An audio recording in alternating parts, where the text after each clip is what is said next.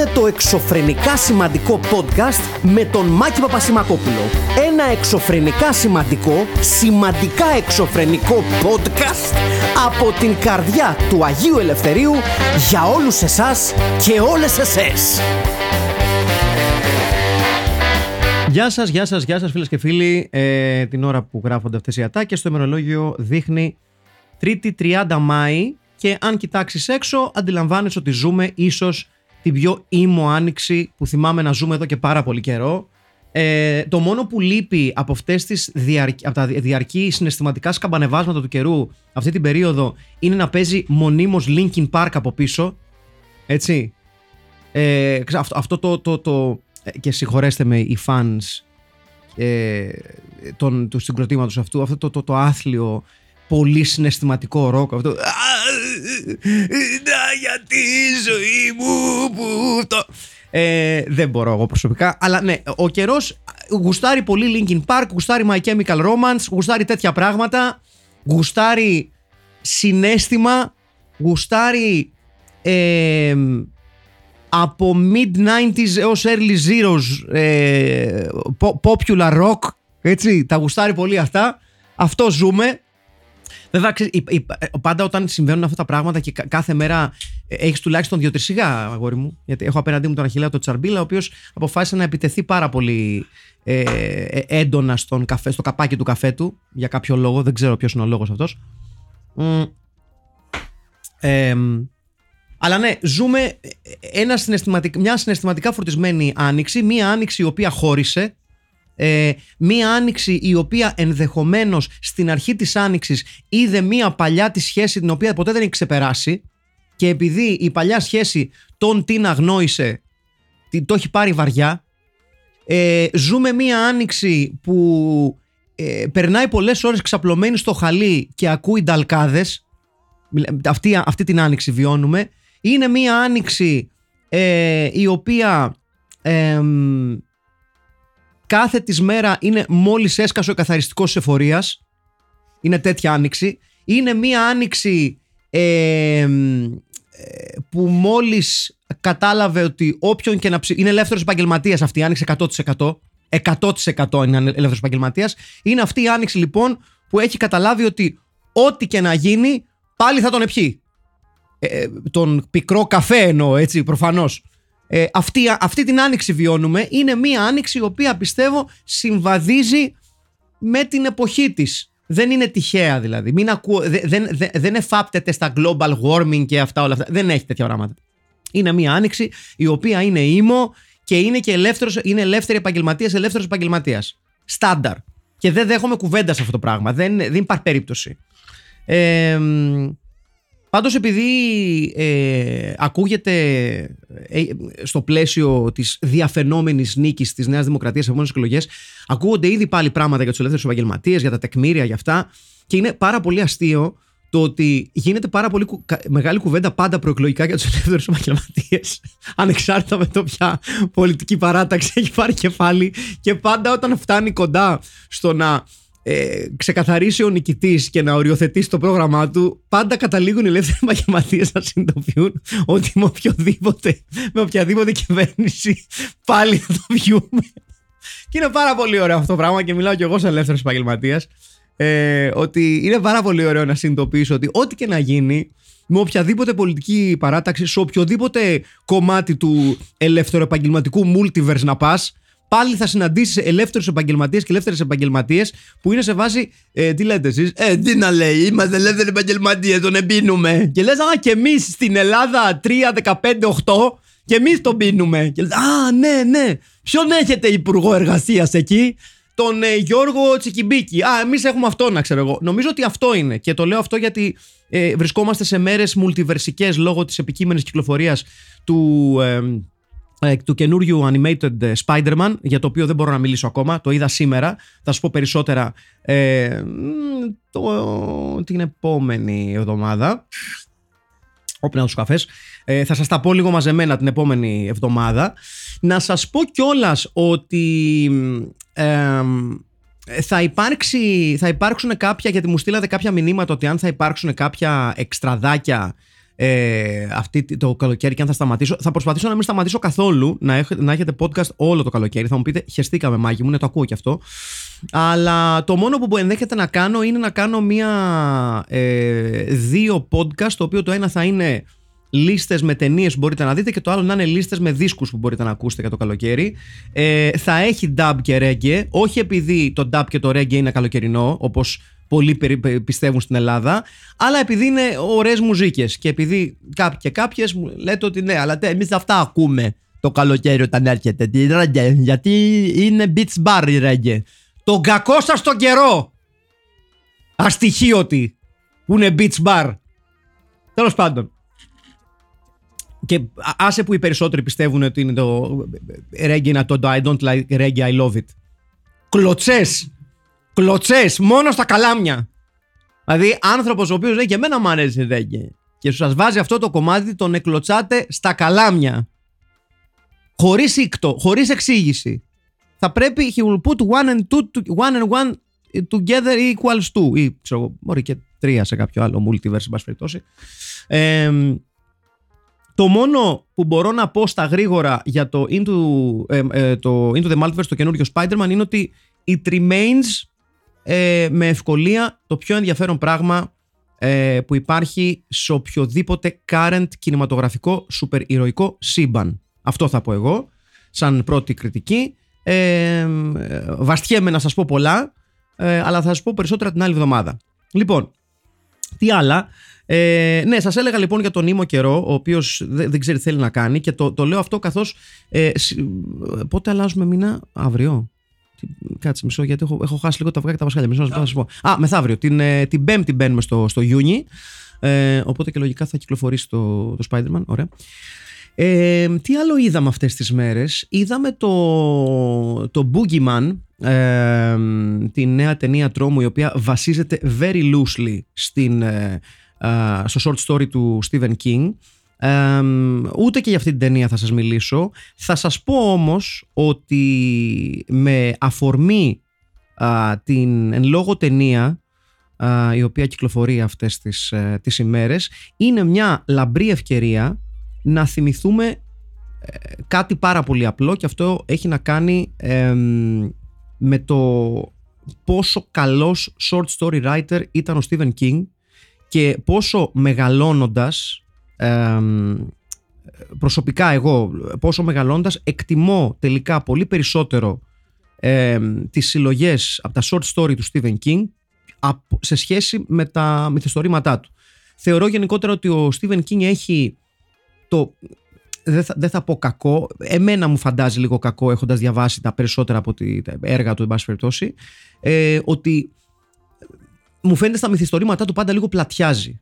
Ε, Συν το γεγονός ότι στα περισσότερα μυθιστορήματά του οι ήρωές του και οι ηρωίδες του μπορεί να περνάνε δύσκολα αλλά πάντα καταλήγουν να βγαίνουν έστω και με κάποιες γρατζουνιές ε, στην άλλη πλευρά ως νικητές. Το εντυπωσιακό με τα short story του Stephen King στη συντριπτική τους πλειοψηφία είναι ότι οι, οι πρωταγωνιστές και οι πρωταγωνίστριες σχεδόν πάντα έχουν άσχημο τέλος. Ε, προσωπικά θεωρώ, ε, με αφορμή ξαναλέω το Boogeyman που κυκλοφορεί αυτές τις μέρες στους κινηματογράφους, ε, ότι αν κάτι πάρετε από την κυκλοφορία της ταινίας είναι η αφορμή, αν δεν την έχετε διαβάσει ποτέ την, την, το short story, είναι, βρίσκεται στην ε, συλλογή του The Night Shift, το οποίο εμένα μου φαίνεται μας, μάλλον είναι η αγαπημένη μου με, με, με το Skeleton Crew να έρχεται close second. Ε, το Night Shift πάντως για μένα είναι νομίζω ο Stephen King at the peak of his powers. Θεωρώ ότι είναι το 1978, μόλις δύο χρόνια μετά από την ε, σωτήρια γέννησή μου σε αυτόν τον πλανήτη. Ε, για μένα το έγραψε επί της ουσίας σαν, σαν δώρο. Να γνωρίσετε, να μου πείτε γιατί δεν το έκανε την, το χρόνο της γέννησής σου. Εντάξει, είχαμε μια συνεννόηση άλλη με τον Στίβεν και, ήταν και έπαιρνε και ουσίες τότε που αν μπερδεύτηκε να χάσει ξέρω, ένα-δύο χρόνια. Συμβαίνουν αυτά. Δεν είναι ο μόνος που έχει χάσει μερικά χρόνια από τη μνήμη του, ε. That's a story for another time and possibly another podcast um, or therapy. Ε, τέλος πάντων, ναι.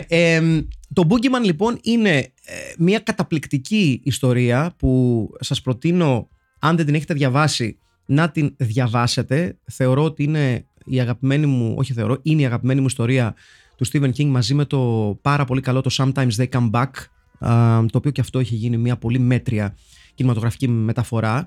Ε, όπως γενικά ο, ο, Stephen King θεωρώ ότι έχει αποδειχτεί πολύ προβληματικό να μεταφερθούν ε, τα γραφόμενά του στην μεγάλη ή την μικρή οθόνη. Ε, δεν είναι τυχαίο ότι μία από τις πιο αναγνωρίσιμες ας πούμε κινηματογραφικές μεταφορές που είναι το, το The Signing ε, τελικά δεν έχει πολύ σχέση με το βιβλίο και ήταν και ένας από τους βασικούς λόγους διαμάχης του Stephen King με τον Kubrick ε, αλλά όταν έχει γίνει μια προσπάθεια πιστής ή όχι μεταφοράς ε, των, ε, των γραπτών του King δεν έχει καλό αποτέλεσμα. Ε, το Boogeyman νομίζω ξεφεύγει από αυτή την κριτική, το αφήνω στο, στο δικό σας κριτήριο, ε, κυρίως γιατί δεν έχει πολύ σχέση με το βιβλίο, είναι loosely based πάνω στο short story. Βέβαια, εάν μιλάμε για ταινίες που είναι καρα loosely based, νομίζω ότι το βραβείο του πιο loosely based κινηματογραφικού δημιουργήματος στην ιστορία του σινεμά σε σχέση με το original του Stephen King και σε σχέση με το original οποιοδήποτε και οποιασδήποτε δημιουργού είναι το Lone Mower Man. Δηλαδή, Χριστέ και Παναγία. Το Lone Mower Man επίσης είναι μια καταπληκτική μικρή ιστορία, super VA, η οποία δεν έχει το παραμικρό νόημα πέρα από το shock value που έχει, που είναι φοβερό. Είναι καταπληκτική μικρή ιστορία. Είναι, νομίζω, μια χούφτα σελίδες. Το, το, το, το έχετε το Lone Mower Man. Φοβερή ιστορία. Ε, short, violent αυτό.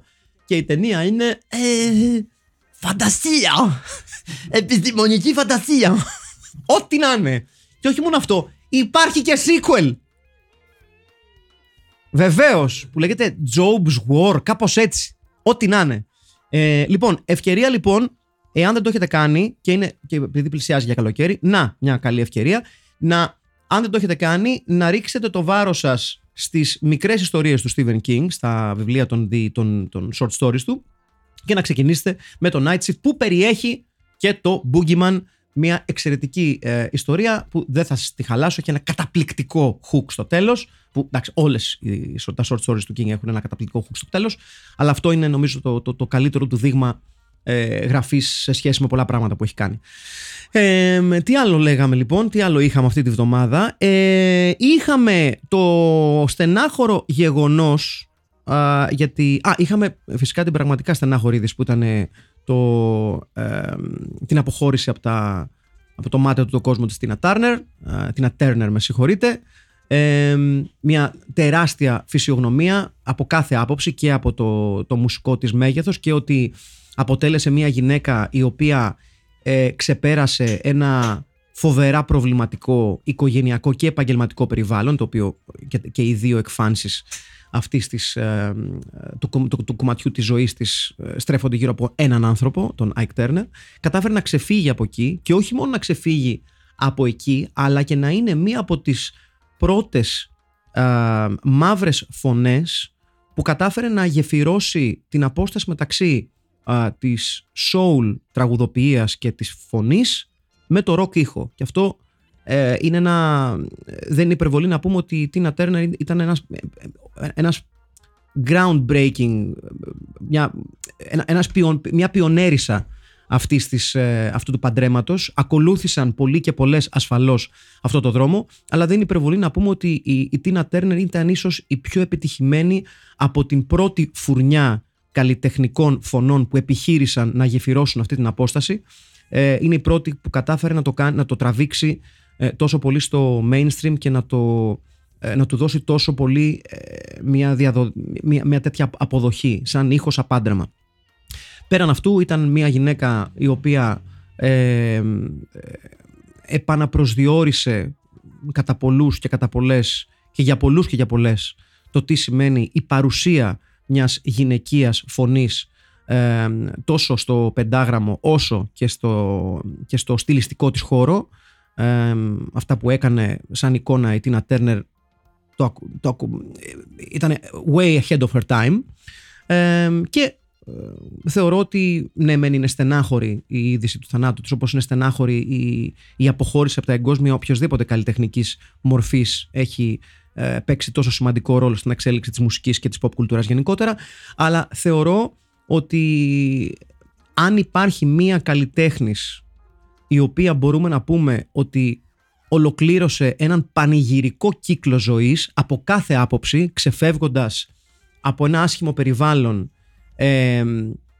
επαναπροσδιορίζοντας την, τον, τον ίδιο της τον εαυτό σε κάθε επίπεδο ε, και εν τέλει φτάνοντας σε, στο τέλος της διαδρομής της θεωρώ ότι δεν έλειπε κάτι από αυτή τη διαδρομή της Τίνα Τέρνερ. Το, η, η, κυκλοφόρησε και ένα πολύ ωραίο απόσπασμα από μια συνέντευξη που είχε δώσει στην Όπρα Winfrey όπου είπε αυτό ακριβώς ότι δεν φοβάμαι ε, το τέλος ε, θεωρώ ότι έχω καταφέρει πάρα πολλά, ότι έχω καταφέρει αυτά που ήθελα να κάνω, ότι έχω κερδίσει φοβερούς ανθρώπους στην ε, διαδρομή, έναν άντρα που με αγαπάει, που νόσε τον τελευταίο της σύζυγο. Ε, και κάπως έτσι, ναι, μεν είναι πικρή η είδηση του θανάτου τους, αλλά σίγουρα μας αφήνει μια αίσθηση ολοκλήρωσης. Ε, και αυτό κάνει και το, το legacy της ακόμα πιο, πιο γλυκό όταν το καταναλώνουμε. Θα μου πείτε βέβαια υπάρχει και το Beyond the Thunderdome, το Mad Max. Ναι, ναι, όπου μάθαμε ότι στο μέλλον έχει καταστραφεί η ανθρωπότητα, δεν έχει μπετζίνα, ε, δεν έχει πολύ νερό, ο κόσμος ζει δύσκολα, αλλά υπάρχει λακ. Υπάρχει λακ πολύ.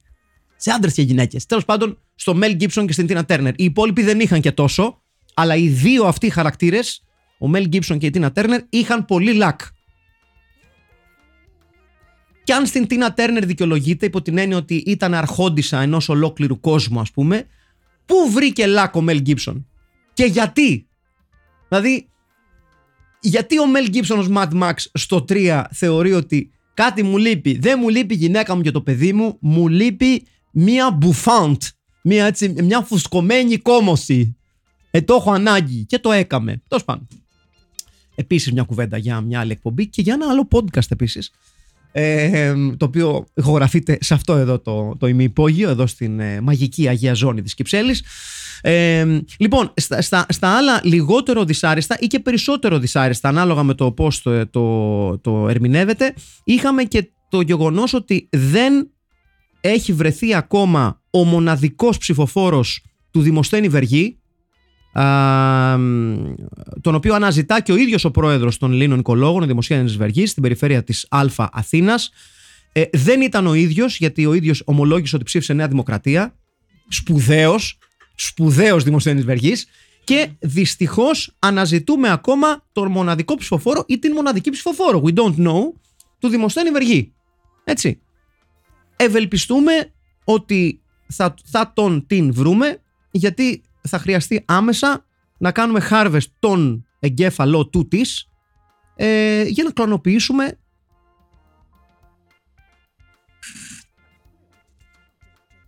Ναι, για να κλωνοποιήσουμε αυτή την παρουσία και να βγάλουμε κυβέρνηση τους, ε, την παράταξη του Ιωσέμ Βεργή. Δεν κατάλαβα.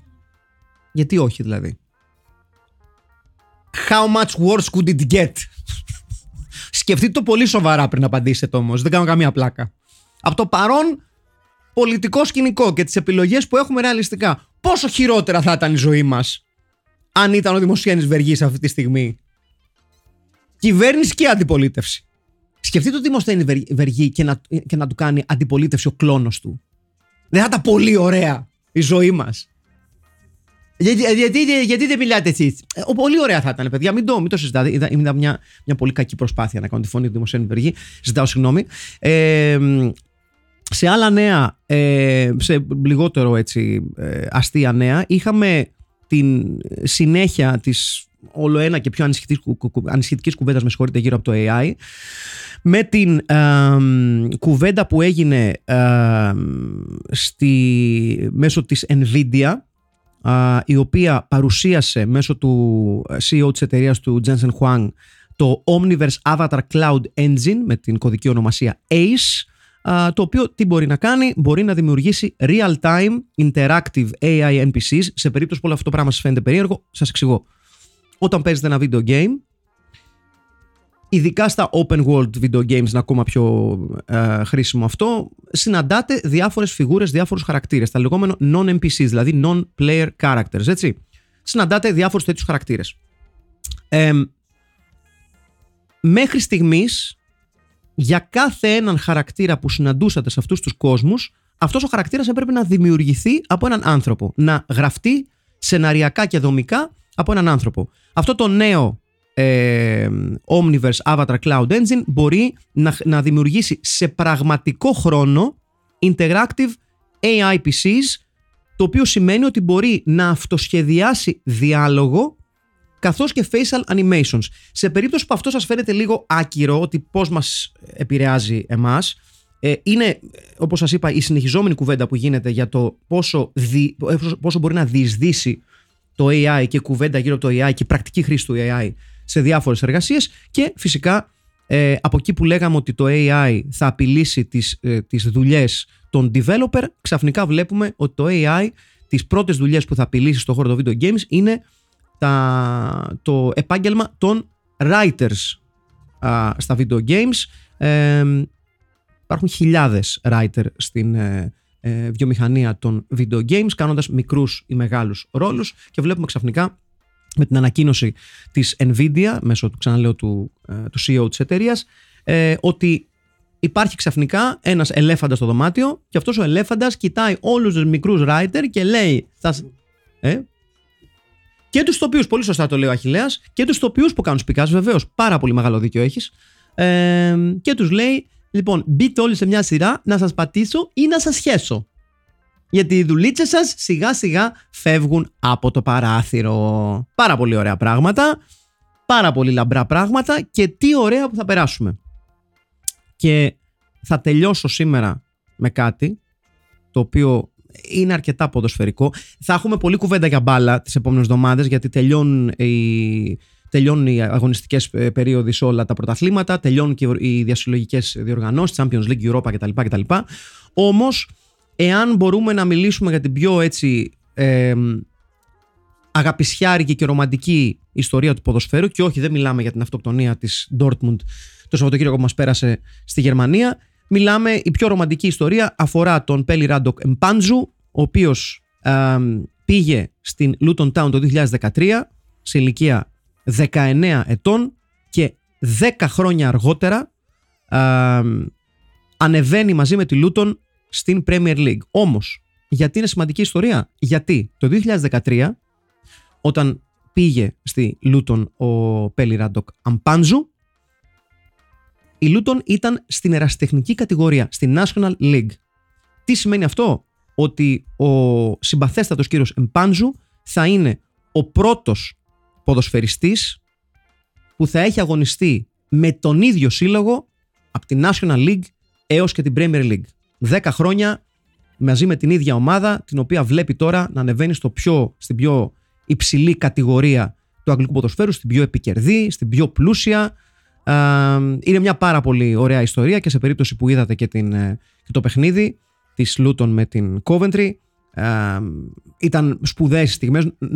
Θεωρώ κιόλας ότι είναι ίσως η πιο έτσι, ενδιαφέρουσα ιστορία play-off στο παγκόσμιο ποδόσφαιρο κυρίως γιατί ξεκλειδώνει εκατομμύρια λίρες και μπορεί να αλλάξει την ιστορία ενός συλλόγου μέσα σε, ένα, σε μια νύχτα ε, ήδη γίνεται πάρα πολλής λόγος για το στάδιο της, ε, της Λούτων και που θα πρέπει να υποστεί πάρα πολλές ε, αλλαγές για να μπορεί να ε, ευθυγραμμιστεί με τα στάνταρτ της, της Premier League η οποία ζητάει πάρα πολλά είναι ένα πολύ μικρό γήπεδο, ένα πάρα πάρα πολύ μικρό γήπεδο. Ένα γήπεδο το οποίο δεν θυμίζει σε τίποτα γήπεδα της Premier League, το Kenilworth Road. Ε, μάλιστα έχουν κυκλοφορήσει ήδη και ε, πάρα πολύ αστεία βίντεο που δείχνουν την είσοδο ε, για τους ε, παίκτες, τις, τους ε, οπαδούς με συγχωρείτε και τους φίλους της αντίπαλης ομάδας, το away end το λεγόμενο όπως το λένε στην Αγγλία, όπου μπαίνεις από μια είσοδο που είναι σε ένα δρόμο με άλλα σπίτια και καθώς ανεβαίνεις τα τσίγκινα σκαλιά, τα μεταλλικά σκαλιά, σκαλιά τσίγκινα, τα μεταλλικά σκαλιά για να πας στην κερκίδα, κοιτάς δεξιά σου και αριστερά σου και είναι οι κήποι από σπίτια, παράθυρα σπιτιών, είναι πραγματικά μέσα, μέσα, μέσα στο, στον αστικό ιστό το Kenilworth Road ε, και φαντάζει η πιο non-Premier League ομάδα, η, non, η πιο non-πλούσια ομάδα που έχει ανέβει στην Premier League. Το Kenilworth Road βέβαια ε, ζει τα τελευταία του χρόνια. Ε, ουσιαστικά η Luton περίμενε αυτή την άνοδο για να ξεκλειδώσει τα χρήματα της Premier League και να μετακομίσει ε, σε ένα νέο γήπεδο, αλλά είναι σίγουρο ότι ε, για κάποια τουλάχιστον μάτς και αρκετά μάτς ε, αυτής της σεζόν ε, της επόμενης με συγχωρείτε, σεζόν ε, θα αναγκαστεί να παίξει στο γήπεδο αυτό. Ένα γήπεδο που είναι τόσο στενό, τόσο μικροκαμωμένο που οι άνθρωποι οι οποίοι κάθονται στην πρώτη σειρά μπορούν χωρίς ιδιαίτερη προσπάθεια να ακουμπήσουν τους ποδοσφαιριστές οι οποίοι πάνε για ένα πλάγιο, για ένα κόρνο κτλ. κτλ. Είναι ένα κανονικό κλουβί. Ε, Όπως αντιλαμβάνεστε, θα δημιουργήσει κάποια ε, προβληματάκια αυτά ε, για την Premier League. Υπάρχουν πάρα πολλά προβλήματα τα οποία αφορούν τις εγκαταστάσεις. Ε, φανταστείτε ότι έγινε και ένα πάρα πολύ ενδιαφέρον άρθρο από το Athletic αυτές τις μέρες και λέει ότι στον ημιτελικό των play-off, το οποίο ε, παίζεται και στις δύο έδρες, έχει δύο legs, πριν φτάσουν στο τελικό του, του Wembley, υπήρξε τόση μεγάλη ε, ζήτηση από δημοσιογράφους να πάνε στο Kenilworth Road για να παρακολουθήσουν το match, το οποίο τελικά με το οποίο σφράγισε το εστιριό της για τον τελικό του Wembley Luton, που δεν χωρούσαν ε, στα λίγα σε σχέση με τη ζήτηση ε, δημοσιογραφικά θεωρία που έχει το Kenilworth Road με, ε, και ανάγκασε πολλούς δημοσιογράφους να μην έχουν θέση στα λεγόμενα δημοσιογραφικά και να πρέπει να βλέπουν το match από τις οθόνες του σταδίου και να γράφουν κυριολεκτικά στα γόνατά τους το ρεπορτάζ τους για να μπορέσουν να κάνουν τη δουλειά τους. Είναι μια πάρα πολύ ε, ε, ωραία ιστορία το Kenilworth Road και η ιστορία της ε, Luton. Ε, για να σας βοηθήσω λίγο, σκεφτείτε τι σκέφτεστε όταν ακούτε τον όρο Premier League και τι σκέφτεστε όταν ακούτε τον όρο Premier League όσο αυτό έχει να κάνει όχι μόνο με τον πλούτο των εγκαταστάσεων αλλά και τη χωρητικότητα των γηπέδων γιατί σκέφτεστε 40, 50, 70 χιλιάδες ας πούμε και μετά πάρτε το Kenilworth Road και σκεφτείτε ότι αυτό το γήπεδο χωράει 10.300 άτομα. Έτσι. Ε, μιλάμε για ένα γήπεδο που η χωρητικότητά του μας θυμίζει λίγο ελληνικά γήπεδα και ουχή αυτά της Premier League. Όμως η Λούτον κατάφερε να, να ανέβει, είναι μια πάρα πολύ ωραία ιστορία και φυσικά για να ολοκληρώσουμε το σημερινό podcast ε, νομίζω ότι ο πιο χαρακτηριστικός εκπρόσωπος αυτής, αυτής της ομάδας και αυτού του ταξιδιού ε, είναι ο άνθρωπος ε, που αναφέραμε ε, είναι αυτός που εκπροσωπεί την πιο έτσι αγνή ποδοσφαιρική ιστορία και είναι ο Πέλη Ράντο Καμπάντζο που ξαναλέω 19 χρονών ε, υπέγραψε με τη Λούτον στα εραστεχνικά και τώρα στα 29 του χρόνια ε, περιμένει να πάρει κάποιες συμμετοχές γιατί βασικός δεν θα είναι λογικά ε, στην Premier League. Καλή τύχη στη Λούτον, θα περάσει πολύ δύσκολα λέω εγώ, βλέποντας και τον τελικό η διαφορά ποιότητας είναι πάρα πολύ μεγάλη και καλή τύχη σε όλες τις ομάδες που ανέβηκαν στην Premier League γιατί εκεί πέρα δαγκάνουν πολύ, εν πάση περιπτώσει. Λοιπόν, ε, εμείς δεν δαγκώνουμε, δίνουμε ραντεβού για την άλλη ε, εβδομάδα. Να είστε καλά μέχρι τότε. Φιλάκια.